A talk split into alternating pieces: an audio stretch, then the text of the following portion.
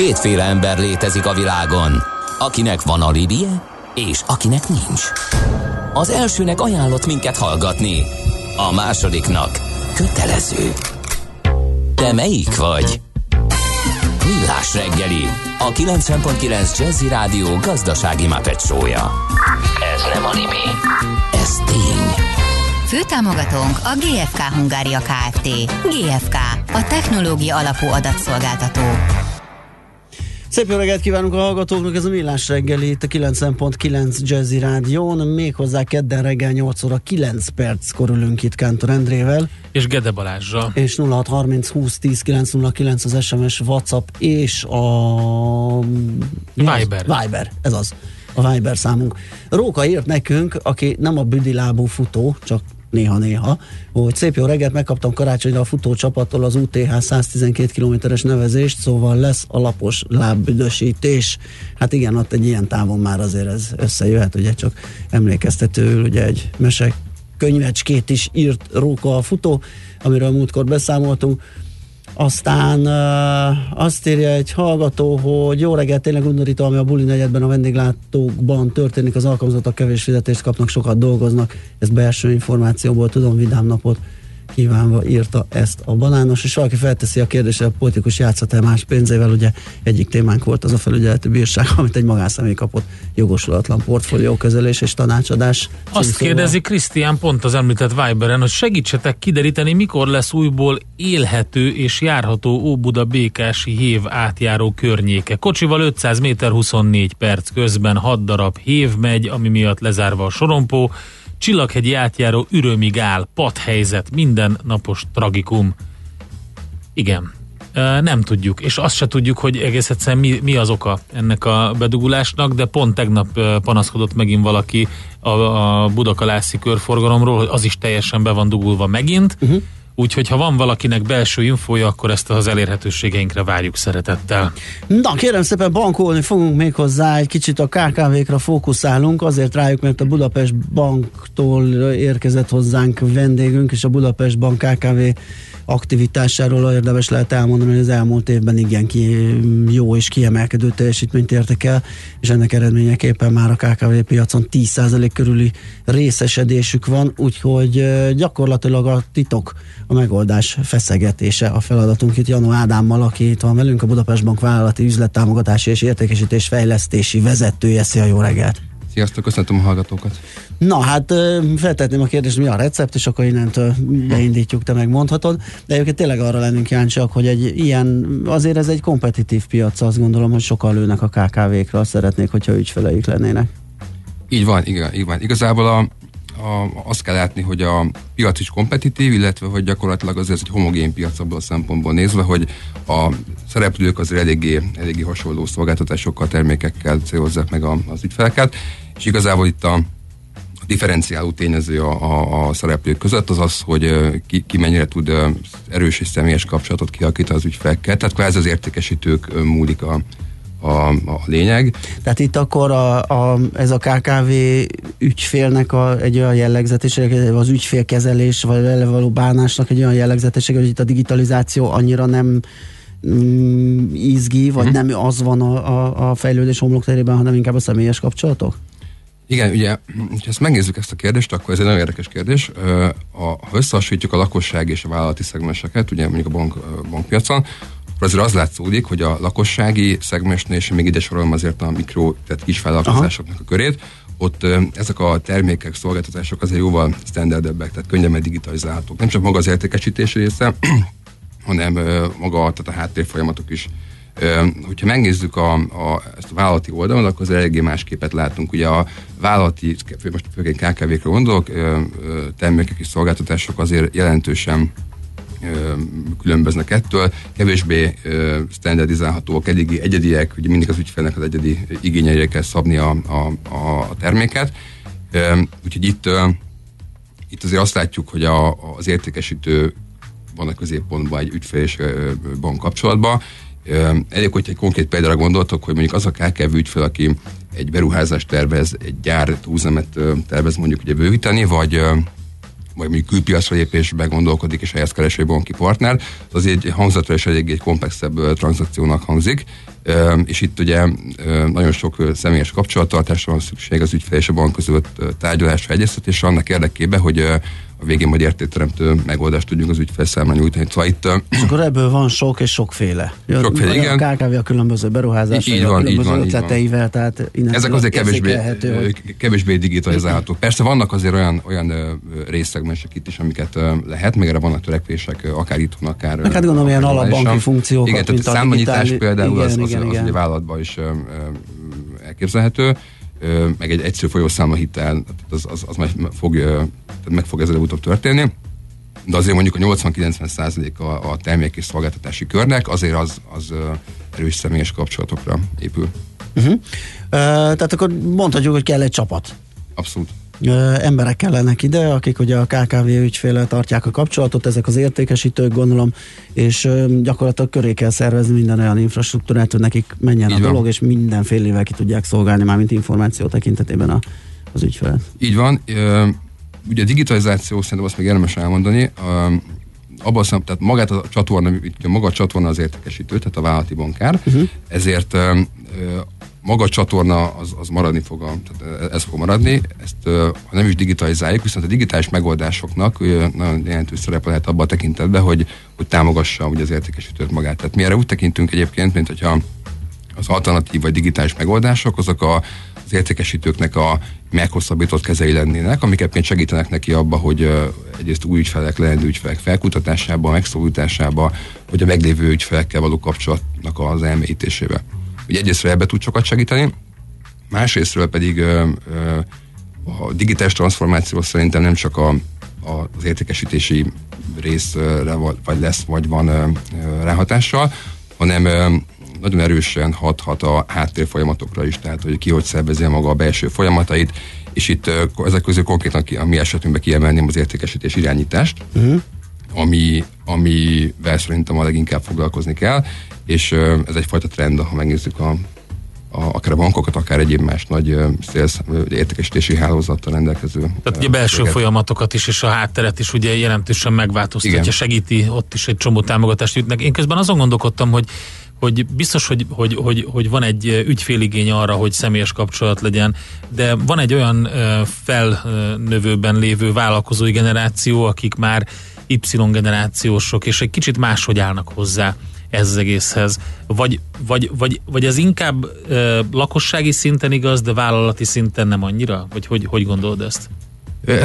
Azt kell látni, hogy a, a ez igaz, tehát valóban van egy ilyen Y, vagy most Z generáció, lesz egy Z generációs vállalkozói, fiatal vállalkozói kör, Azért ezek jellemzően ö, korai fázisban lévő vállalkozások még ugye, és abba, ezért mondtam azt, hogy ezeket a mikro vagy kis uh-huh. vállalkozói szegmenshez soroljuk.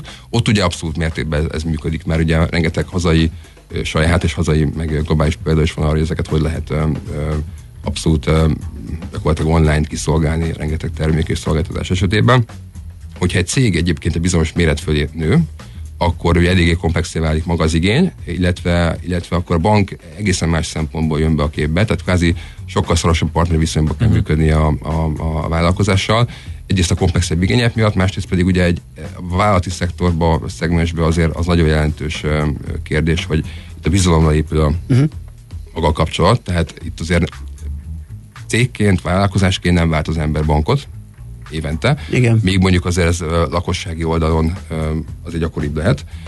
Itt általában az emberek azok hosszabb távon terveznek, az ügyfelénk azt nézik, hogy ki az a partner, akivel hosszabb távon, az a konkrét értékesítő, meg a mögött lévő csapat, akivel hosszabb távon tudunk együtt dolgozni, 5-10 év távon. Mondom, a lakossági ügyfélnél leegyszerűsítve a számlatcsomag díja, az nagyjából eldönti, hogy maradok vagy megyek még azért a vállalatnál, hogy ugye itt az emberközpontosságot mondjuk, Igen. azért az nagyon fontos, hogy kik a partnerei a banknál. Zenéljünk egyet, és akkor utána meg is nézzük ezt a csapatot. Ugye van egy ilyen hasonlatotok a Forma 1-es pilótával és csapatával.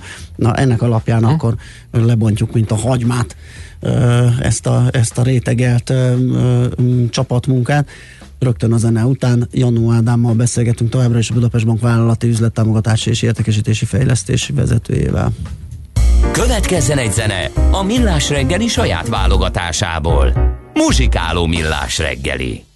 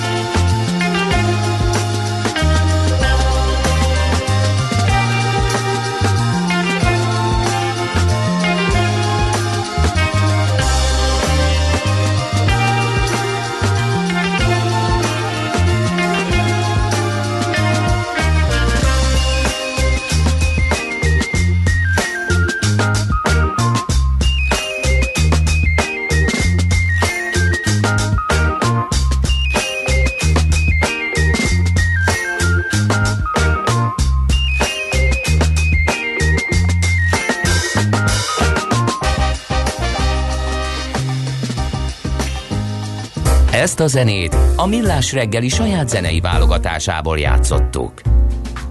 Folytatjuk a beszélgetést vendégünkkel Janu Ádámmal, a Budapest Bank vállalati üzlettámogatási és értékesítés fejlesztési vezetőjével, aki itt van velünk a stúdióban, és uh, hát arról beszélgettünk, ugye, hogy a KKV-kat kiszolgáló uh, bankárok uh, gyakorlatilag az, az ott, tehát ott még mindig személyes kapcsolatra van szükség ahhoz, hogy ez jól menjen, és hát nem véletlenül a Budapest Bank példáját hoztuk föl, hogy az elmúlt években igen komoly eredményt értek el ezen a területen, úgyhogy ha valakik akkor igazán tudják a receptet.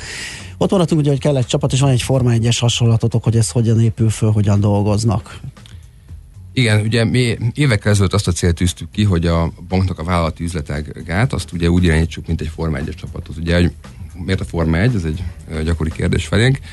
Azért szeretjük a Forma 1-es példát, mert ha azt megnézitek, ott is az történik, hogy a mindenfajta technológiai fejlesztés, támogatás mellett, vagy ellenére a pilóta köré épül minden. Tehát a pilóta az, aki ott van a pályán, vezeti az autót, ő van versenyszituációban, és mögötte egy, egy csapat, igazából a mérnökökön, tehát mérnököktől kezdve a különböző ö, ö, szerelőkön ö, és támogató területeken át, ö, azért dolgozik, hogy ők a pályán minél gyorsabban tudjanak menni, és elsők legyenek.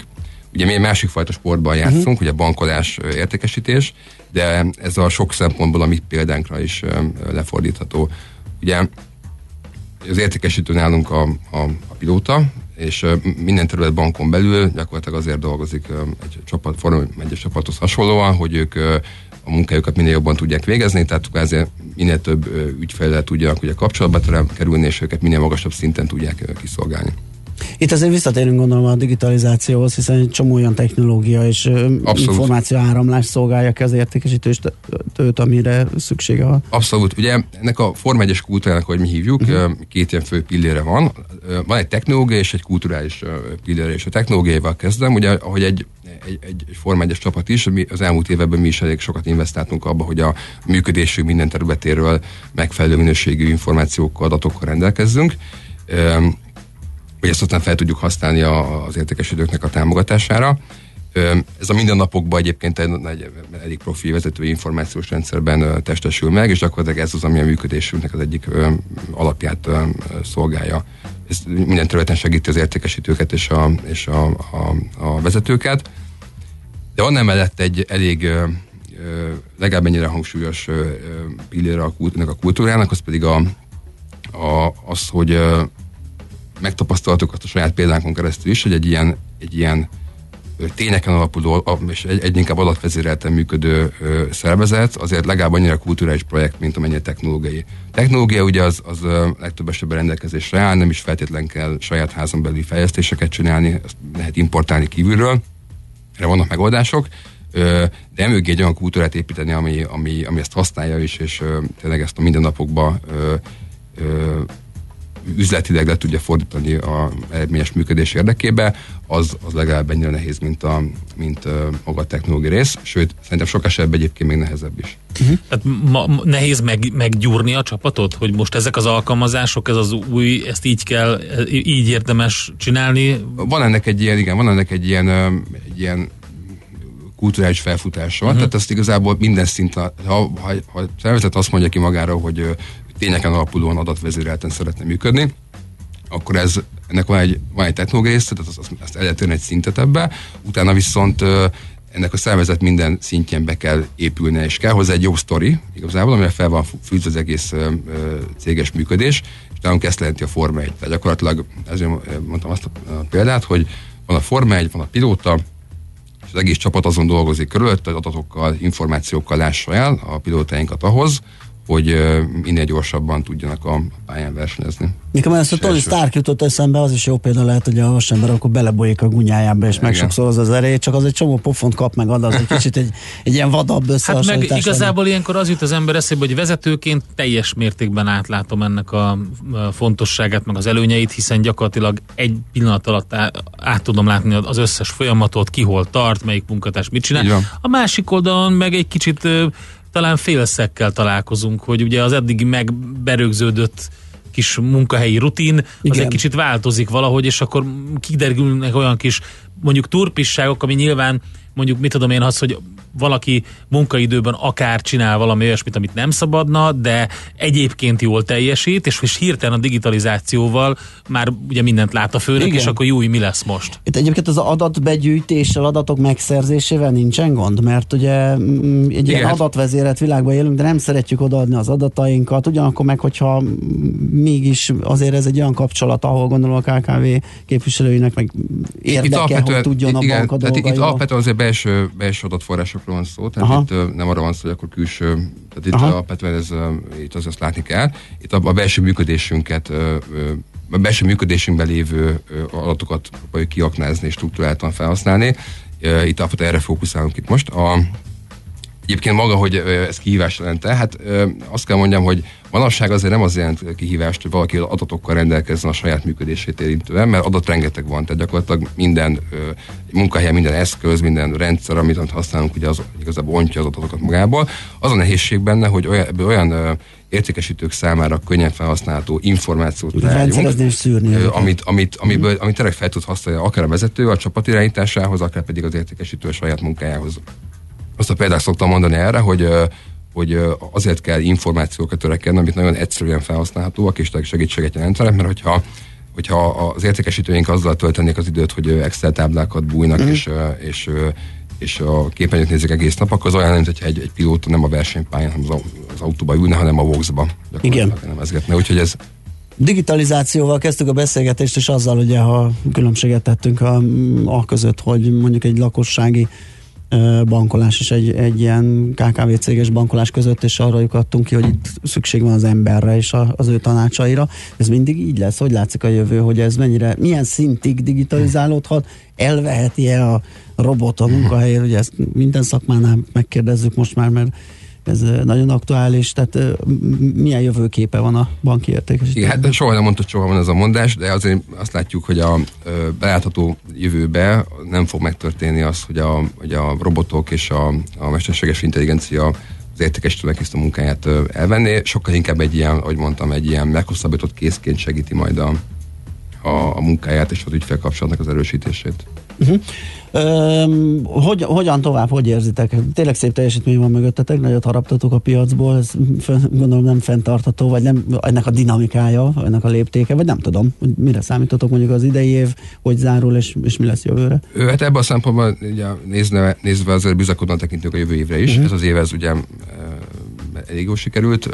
Ha három, három számra vagyunk igazából büszkék, ugye mindig, hogyha azt nézzük, hogy a bank hogyan teljesít, akkor alapvetően piaci fokmérő szerintem a legjobb ebben a tekintetben.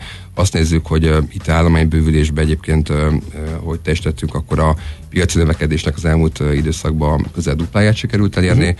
Hogyha új ügyfél kapcsolatokat nézzük, akkor, akkor rend az elmúlt két-három évben és idén is az első-második helyen végeztünk ki piaci összevetésben, és van szerintem még egy olyan elég fontos mérőszám, ami az esetben fontos az, hogy a, hogyha ilyen ügyfélelégedettségi mutatókat nézzünk, ezek közül van az NPS mutató, ami kvázi azt mutatja meg, hogy a, a meglévő ügyfeleink mennyire ajánlnak a bankot, a kapcsolattartókat egy, egy másik ügyfélnek, akkor ebben szinten azért évek óta, és ebben az évben is a top 3-ban végeztünk, hogy egy, egy elég bővülő egy bővülő piacon, bővülő portfólióval és ügyfélszámmal tudunk azért kiemelkedő ügyfélélményt nyújtani, és a célunk az az, hogy a jövő évben is ezt folytassuk.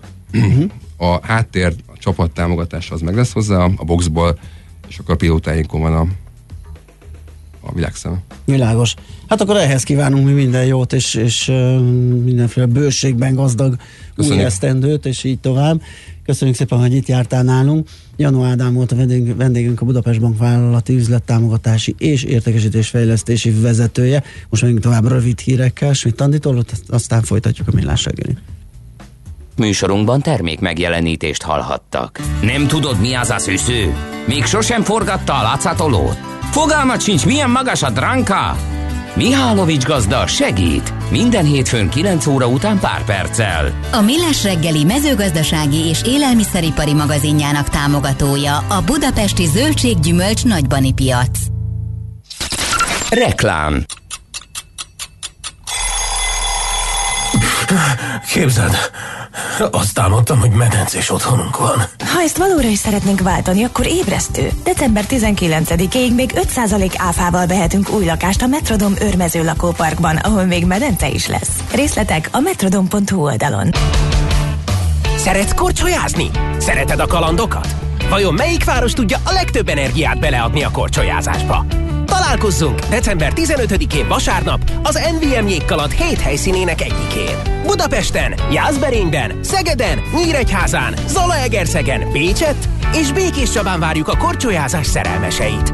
Regisztrálj az mvmjégkaland.hu oldalon, válaszd ki a hozzád legközelebb eső jégpályát, és érezd a mozgás pozitív energiáját. MVM. Energiát adunk.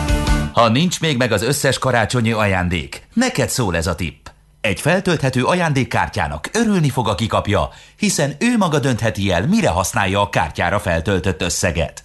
Az ország legnagyobb ajándékkártya választéka vár az aikártyák.hu oldalon, köztük számos közismert márka ajándékkártyái is egy helyen. Old meg okosan az ajándékozást AI kártyákkal. Reklámot hallottak. Rövid hírek a 90.9 Jazzin. Elektronikus kézbesítési rendszert épített ki a Magyar Posta.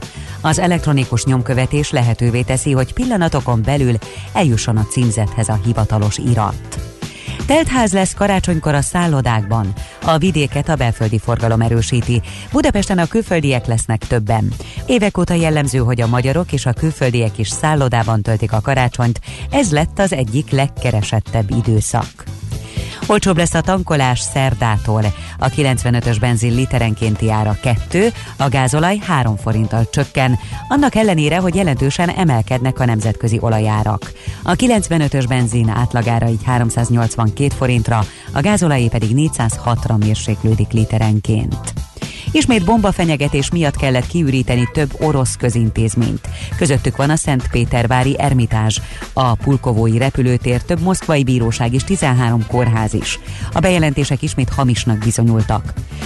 Napos időre készülhetünk ma, de keleten egész nap borult marad az ég, eső, zápor is elsősorban ott várható.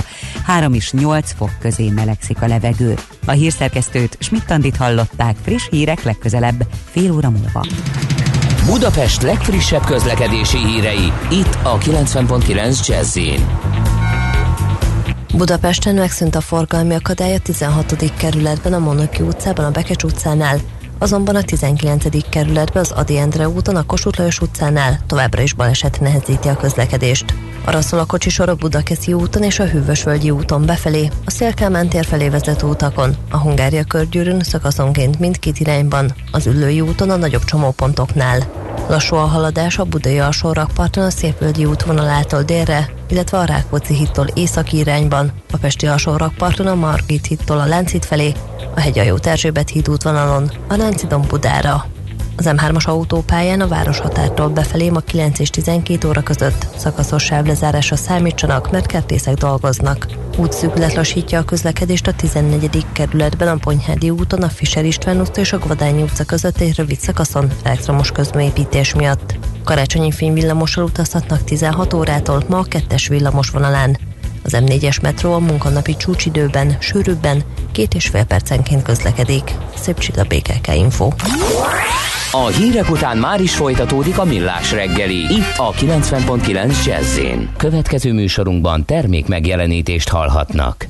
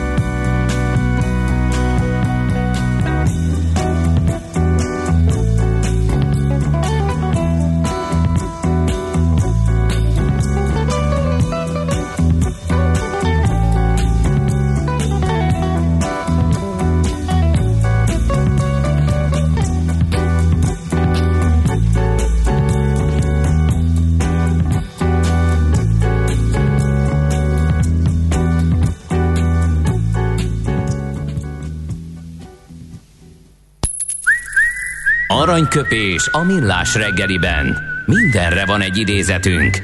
Ez megspórolja az eredeti gondolatokat. De nem mind arany, ami fényli. Lehet kedvező körülmények közt gyémánt is. Nos, egyik születésnaposunk Miller Zoltán színész énekes 1973-ban született ezen a napon, és azt mondta egy alkalommal, ha az ember hoz egy döntést, és amellett kiáll, a sors meghozza majd számára a lehetőségeket. Hát ebben... Azt a 700-át, hát Lehet ez valami. most egy akkora, akkorát szólt ez a mondás, hogy Ugye? fú, ezt lehet, hogy rátetováltatom valahova. Na, hát de van alapja, az kétségtelen, tehát hogyha te valamit nagyon akarsz, akkor majd mm, De én azt nem értem, hogy valahogy. miért, én tökre becsülöm, meg szeretem, meg tisztelem, meg stb. stb. stb. De itt van ez a nagyon klassz író, Jorge Semprún. Hát miért nem tőle idéztünk? Hát ö, kérdezd a szerkesztő urat. Rögtön a szerkesztőségi cseten felteheted a kérdést. Na jó. Hát, ha válaszol. Ez is jó volt. Jó van, oké. Aranyköpés hangzott el a millás reggeliben. Ne feledd, tanulni ezüst, megjegyezni arany. Hamarosan megyünk tovább itt a Millás reggeliben. Rögtön szeretnék ide beollózni egy fantasztikus kritikát Csaba nevű hallgatónktól. Paksi Endrét ugye éppen kiposztoltuk ide 1958-ban ezen a napon született, és a Facebook oldalunkra, és azt mondja, hogy szerintem méltatlan volt, ahogy kigúnyoltátok a reggeli műsorban. Ráadásul a négy műsorvezetők közül a leggyengébb láncszem zárójel G.B. Az én vagyok. Köszönöm De szépen a dicsérő szavakat. Azon röhögök, De nem gúnyoltuk, csak ö, először is, kedves Csaba, én gúnyoltam ki. Eh, Azért, akárhogy me- is, de mégis ittasan adott elő. Hát először is annyira berugott szegény, és ettől nagyon híres lett. Ez gúnyolás, vagy nem? ettől Ez is. tény. Igen. Meg nevettünk, igen, nevettünk a könyvein, de, de alapvetően mókásnak találtuk, és valóban volt egy ilyen. Most az, hogy a reggeli műsorban, hát mi, milyen műsorunk van nekünk? Igen, a millás ez még reggeli. mindig az. Ez, még, Úgyhogy, ez ö, csak a mi műsorunk. És másik, hogy zárójelbe írja oda, hogy GB, az, mint hogyha úgy felismer, felismerhetetlenebb lenne, hogy Igen. Nem baj. Kell Csaba, az ilyen is. ez Köszönjük van. szépen. Köszönjük a kritikát. Annyit Mennyi- válaszolnék rá, hogy repataturgyán, vagy Ez- repatarurgyán. ez van. Figyelj, jött egy ilyen a beduguló város, kereszteződés, stb. legfőbb oka az akarat vezérelt bunkó én központú vezetési hozzáállás. Azért, mert zöld egy lámpa, de már jogomban akadályt képezni az úton. Ez gondolom azoknak szól, akik nem érnek át a kereszteződésükön, azért ez nem mindig bunkóság, azért azt néha nehéz belőni, ugye, hogy menni fog vagy nem, de az kétségtelen, hogy azért egy kis odafigyeléssel többször sikerül ö, annak, aki gondosan, figyelmesen vezet, mint sem, hogy beragadnak középen. Igen, az van, amikor, amikor azt hajtja az embert, hogy nagyon át akar érni, aztán nem sikerül. Aztán most jött egy-kétféle boldogtalan ember létezik, az, aki nagyon könnyen feladja az elveit, döntéseit, és az, aki soha. Nem tudom, kitől származik, de ez legalább igaz. Azt kérdezte egy kedves hallgatónk, uh, Eszter, hogy ez nem Oravec Nóra? Az idézetre kérdezett. Egyre jobb. Uh, Paulo Coelho uh, magasságokba, Coelho-i magasságokba Igen. emelkedtünk. Tényleg valójában Paksi Endrétől kellett volna aranyköpést idézni. Azt kellett volna mondanunk, hogy nyúknyak ennyi, pákonyak ennyi, tyóny.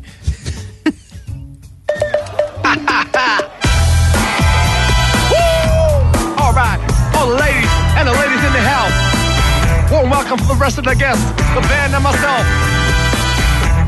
This is it.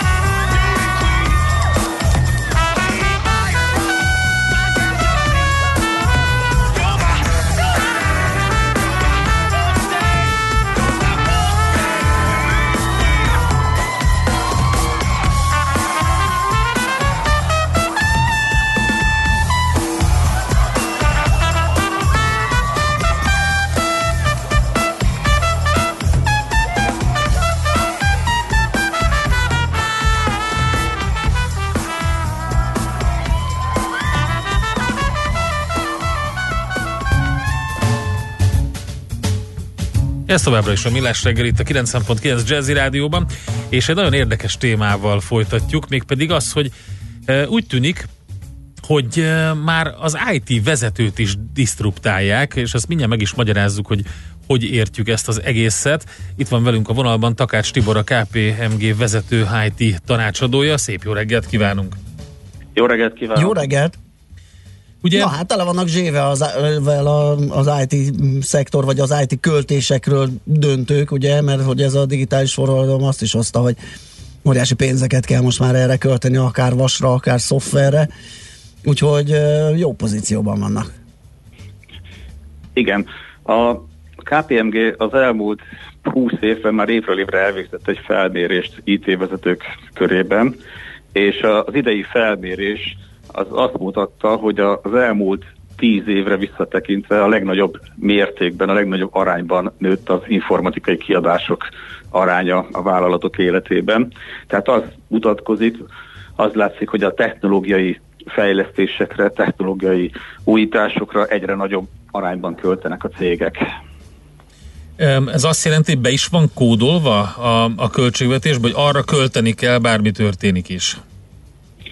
Hát ez nem feltétlenül be van kódolva a költségvetésben, mert igazából a, inkább azt mondanám, hogy az innováció és a, a, a, a piaci előrelépés az, ami motiválja uh-huh. ezeket a kiadásokat, és ugye a technológia, az információ technológia, mint egy nagyon gyorsan fejleszt, fejlődő ágazat, ugye egyre jobb lehetőséget kívnál az üzleti működés hatékonyságának a, jövő, a javítására, vagy új Tehát kikényszeríti a versenyhelyzet. Igen, tehát kikényszeríti Igen, a versenyhelyzet. De közben van egy ilyen ellentmondás, ugye, hogy maga az egész a projekteknek a, a tervezése, kivitelezése, vagy hát inkább a projektvezetés, az mindig jobban eltávolodik az IT részlektől, meg az IT vezetőktől. Igen, az idei felmérés rámutatott egy érdekes dologra, mégpedig a válaszadók igen jelentős száma, vagy aránya mondta azt, vagy nyilatkozta azt a felmérésben, hogy a technológiával kapcsolatos döntések egyre nagyobb mértékben születnek meg az IT területen kívül a, az üzleti területen. Uh-huh. Ugye korábbi években az informatikai vezetők asztalán születtek meg elsődlegesen a technológiai döntések az informatikai területen belül, és azokat az informatikusokat, akik ugye ezen a körön kívül mozogtak, azt szokták ilyen úgynevezett árnyék informatikának, uh-huh. shadow IT-nak is nevezni, mert, mert ö, sok esetben ők ugye próbáltak gyorsan megoldást találni, de nem feltétlenül kellett ügyelniük arra, hogy a vállalati szabályokat, előírásokat betartsák, tehát egyfajta ilyen kis partizán küzdelmet vívtak, és akkor így is, így is ragadt rájuk ez a Shadow IT.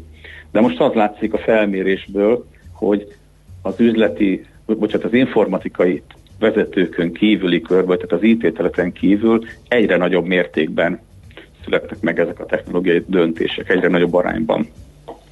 Érdekes, hogy lehet ezt, a fe, ezt, ezt feloldani, hiszen azért ugye alapvetően ilyenkor nem, nem biztos, hogy annyira örül a, az IT részleg.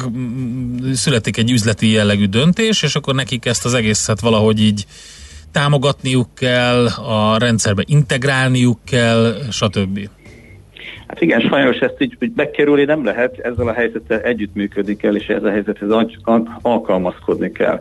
Tehát az IT vezetőknek a, a kooperációs készségét kell fejleszteni, és ugye meg kell vizsgálni mindig, az, hogy mik azok a területek az információ technológia, mely területei azok, ahol az ilyen típusú döntések IT-n kívül tudnak születni, és annak, annak milyen egyéb kockázatai, milyen egyéb hátulütői lehetnek, és, és ezekre kell fókuszálni, uh-huh. ezeket kell kezelni. Mondok egy példát, ez a felmérés ez azt is kimutatta, hogy, hogy ugyan egyre nagyobb mértékben tolódnak technológiai döntések az üzleti oldal irányába, ugyanakkor azoknál a cégeknél, ahol ez egy jelentős arányt képvisel, a informatikai biztonsági problémák kétszer akkora valószínűséggel fog, fordultak elő.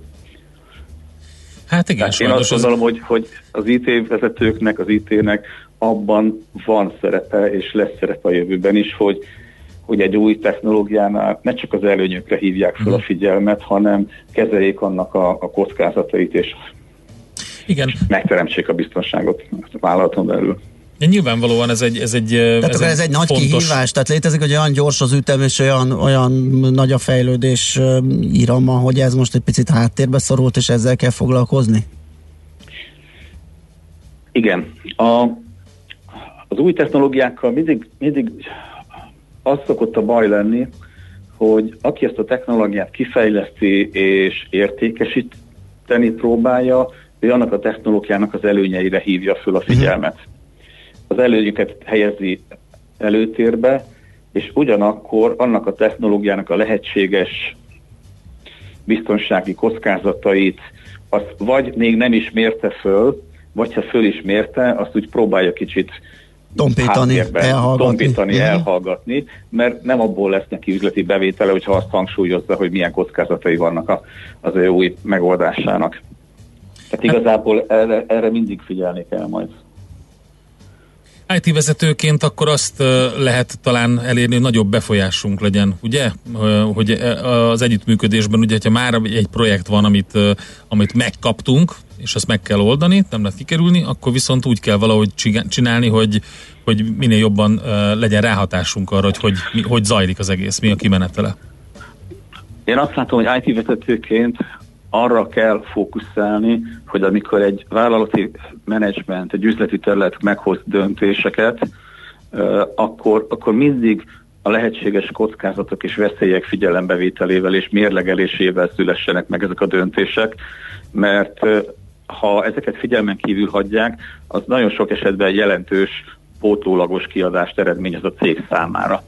És, és ilyenkor, ilyenkor sokszor valaki learatja a babérokat, aki behozza ezt az új technológiát, és egy másik területnek, például az IT területnek a nyakán meg ott marad annak a kezelése, hogy, hogy a biztonsági réseket, a hiányosságokat eltüntesse, és ez sok esetben jelentős kiadásokkal jár. És kívülről nézve lehet, hogy ebből az fog, kilát, az fog látszani, hogy egy üzleti terület hozott egy új ötletet, egy új megoldást, ami, ami hozza a bevételt, az IT terület meg megint csak a kiadásokat. Uh-huh.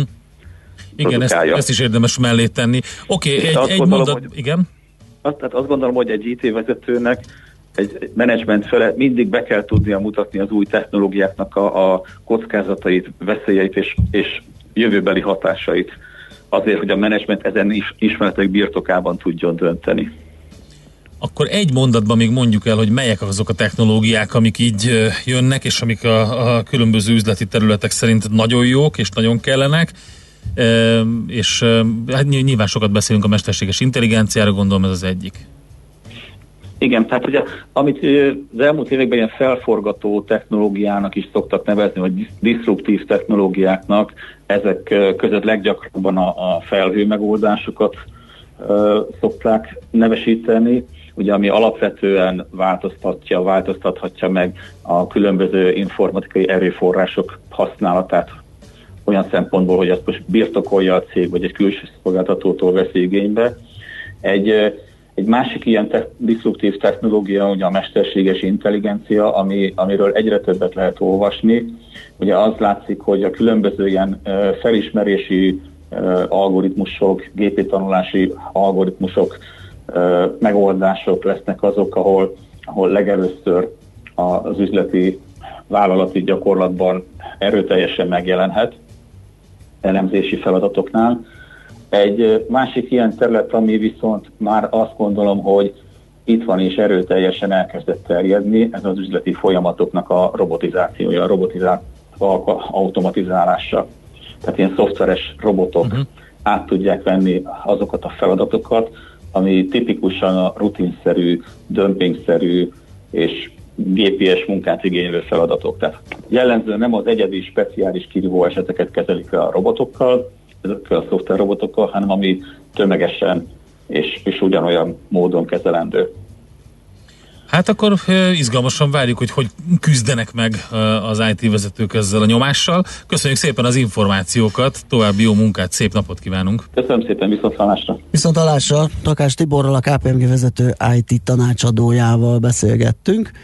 Hogy lesz? Mester, zenélünk? Vagy Nem. egyszer csak elvonulunk? Átadjuk a terepet Schmidt? Átadjuk a terepet Schmidt Jó, így akkor megnézzük, hogy mit írnak a hallgatók. Pufi Zozi például azt, hogy ö, mm, talált egy idézetet, aminek nem tudja a szerzőjét. Azt mondja, hogy megéri gazdagnak lenni, már csak anyagi szempontból is. Ezt Woody Allen mondta tudomásom Mhm, szerint. igen. Ugye? É, aztán tegnap láttam egy aranykörpést a neten, fog már be a pofádat. Zárójel Paulo Coelho-né. az asszony Ez megmondta. rossz, igen. Aztán a hév 150 ember szállít el az autó maximum 5 jár hévvel.